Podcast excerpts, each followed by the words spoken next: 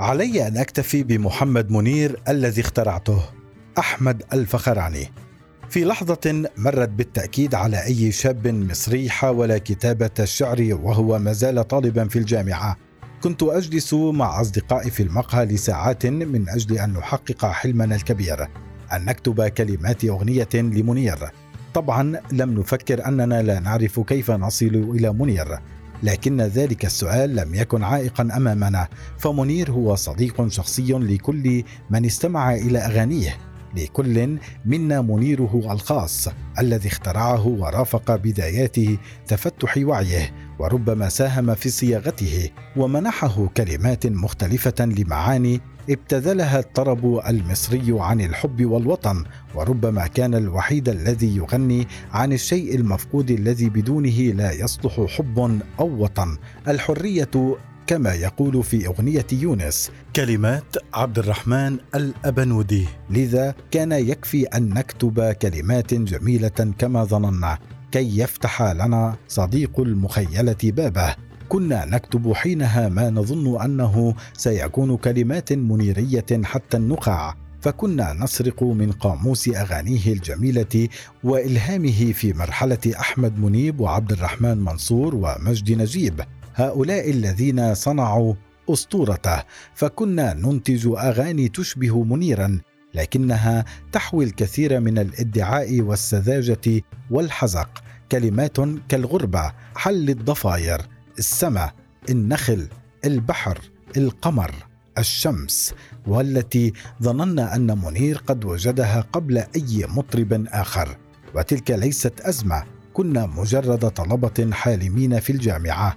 الأزمة هو أن ما يغنيه منير فعلا من بعد ألبوم من أول لمسة كانت كلمات تشبه تلك التي ألفناها على المقهى مجرد كلمات مدعية تحوي كل قاموس منير القديم لكنها لا تشبه منير الفنان بل منير ال brand كأنه منير الكليشيهات التي عبر بها إلى مرحلة الجماهيرية الساحقة تاركا مريديه الأصليين ليتحول إلى مجرد منافس في سوق البوب المصري وسوق الإعلانات. مطرب ضمن عشرات المطربين بحسب وصف الناقد الموسيقي محمد عطية ليتحول منير من مغني المساكن الشعبية إلى مغني للتجمعات السكنية الفاخرة وعبوات الزيت والسمن كأنه يبحث عن مكافأة نهاية الخدمة. انقلاب على ما كان. بدأ مع انضمامه إلى شركة Free Music التي حررته من منير الذي أردناه وكل ما قال بنفسه أنه مثله يوسع من دور الغناء العربي المقولب ليستسلم لتلك القولبة عن طيب خاطر ويكتسب عبر تلك الخطوة جماهيرهم أضعاف أضعاف مريديه الأصليين متحررا من مشروعه برمته لصالح أغاني أخف لا كلمات لشعراء كبار. لا موسيقى مختلفة لكن النجم لم يترك الفنان. ظل يستنسخه كأنه منير. يبني طريقه إلى النجومية بقاموس الكلمات نفسها والإيحاءات نفسها عن الوطن والحرية بكثير من الإدعاء والحزق والافوره عقب حفل مشواري الذي أقامه لمنير تركي آل شيخ رئيس هيئة الترفيه وهو حفل مبهر بحضور موسيقيين عالميين وطريقة إخراجه أشار الكاتب عبد البرماوي إلى التناقض المزعج بين مشروع منير الفني المتقدم في زمنه والمحرض بين ما يمثله تركي الشيخ الذي يعيد الفن إلى مربع التسلية الصرفة الذي يفرغ الرهان السعودي على دور الفن في تغيير وجهة المجتمع. ففكر آل شيخ في جوهره يمثل إهانة للفن وتحقيرا لدوره.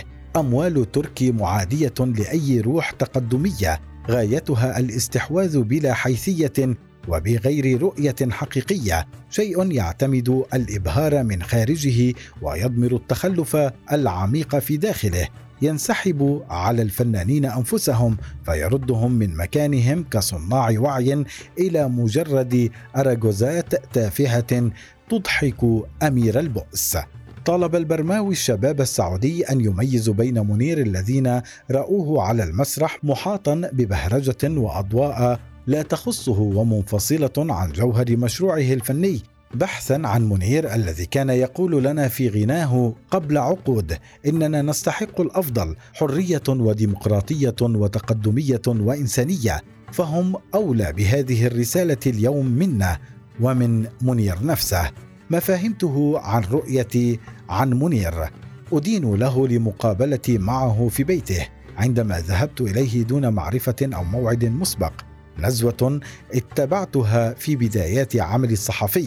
ما أتذكره من هذا اليوم الغائم كالطريق إلى بيته في جاردن سيتي لا ضوء فيه سوى جرأة المغامرة ووقاحة اليقين. سرت دون أن أفكر مرتين فلو فعلت لما خضت الطريق. وبثبات أخبرت أمن العمارة لدي موعد مع الملك وكانت كذبة.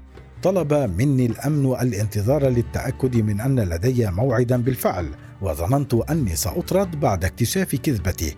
كان هذا عامي الثاني في القاهرة قبل عشر سنوات من الآن.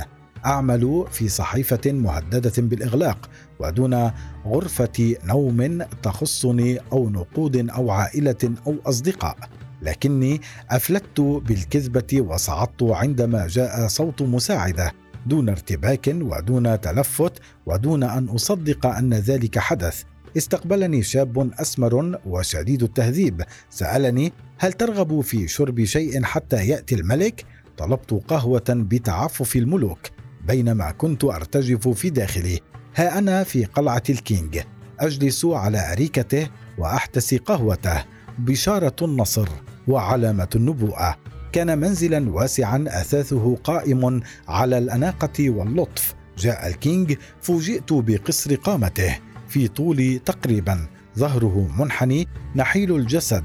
يعرج قليلا. كان دافعي وراء تلك المغامرة. فكرة لطمت رأسي وامتلكت روحي. ظنتها الإلهام وتأكيد الهبة. ماذا لو ألفت كتابا عن الملك؟ لا هذا سهل. ماذا لو وصفت تاريخ مصر عبر ألبومات محمد منير؟ الأكيد أني لم أكن مستعدا في سن كهذا لفكرة كتلك حتى لو كانت كليشيه. طلب مني الكينج الجلوس وأن أكون مرتاحا أكثر محاولا رويدا رويدا امتصاص غرابة الموقف. وظني أنه كان يخطط ببرود للتخلص من المتطفل الذي فاجأه. أخبرته بفكرة القنبلة عن كتابة تاريخ مصر عبر أغانيه لكن يا لدهشته لم تزلزله الفكرة بل قال ببرود تام لقد عرضت علي الفكرة ذاتها من كتاب أشهر منك وطلبت مقابلا ماديا كبيرا لم أعطيها لك مجانا. شعرت بالحرج قمت لأغادر غاضبا لكنه تمسك بي قائلا اجلس. أنت تغضب بسرعة. جلست وقررت التودد له بما أعرف فذكرت كل الكليشيهات التي أحفظها عنه. أخبرته أني أحبه لأنه قاوم آمن أيقن ولم يضل ولم يزل وقبض على الجمر. لهذا نجح لكنه قال ببرود مماثل نجحت لأني أقضي أغلب الوقت خارج مصر في ألمانيا عند شقيقتي. كان بإمكاني التفكير مليا في الإجابة المفاجئة لكني آثرت أن أؤكد لنفسي مجددا على الكليشيهات التي أحفظها عن منير فتصرف عقلي لا اراديا كأني لم أسمعها. قلت له نحبك لأنك عكس المطربين. لم ترغب في بطولة فيلم تافه. قصته ساذجة ومكررة عن صعود مطرب وفضلت دائما الانحياز للسينما المهمة بأدوار أصغر. لم يرد لي محبتي بالامتنان الذي توقعته بل أجاب منزعجا لم أختر هذا بل المنتجون هم من خافوا إسناد بطولة فيلم إلى مطرب أسمر وقريبا ستراني بطلا على الشاشة. أسقطت الإجابة كأنها لم تكن. لم يجل في بالي لحظة أنه لم يقل سوى الحقيقة. بعد عشر سنوات من تلك المقابلة سيقدم أسوأ مما قدمه المطربون السذج في مسلسل المغني. كان الأمر يمثل له جرحا لم يعتبرها بطولة بل إهانة. أسمعني منير أغاني لم تطلق بعد. طلب رأيي وكنت مبهورا لأنني سمعت الأغاني قبل الآخرين حتى إني لم أعرف ما أقوله. كنت أملك رايا كل كلام ال King حلو. فلتقل ما تشاء وهذا لم يكن رايا على الإطلاق.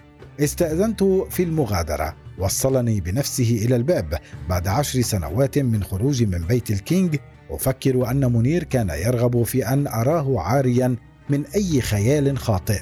من أسطرته كان يرغب في أن يقول إنه ليس ما تخيلناه لكني كنت أكثر سذاجة من التقاط ذلك. ربما كان علينا ومنذ زمن طويل أن نفك ارتباطنا الشاعري بمنير المليء بالحنين الذي يخلط الحب باللطميات وأن يكتفي كل منا بمنير الذي اخترعه وربما لم يكن في بلد مثل مصر ليتحول من فنان إلى أسطورة إلا بعد أن يتخلى عن منير القديم يستحق منير النجومية أكثر من أي مطرب آخر لكننا نستحق منير القديم وكل ما غنى من أجله. هذا ما يجب ألا ننساه ما قدمه لكل واحد منا سواء كان من مريديه الأصليين أو من الأجيال اللاحقة كان كافيا ليستحق لقب الفنان والأسطورة.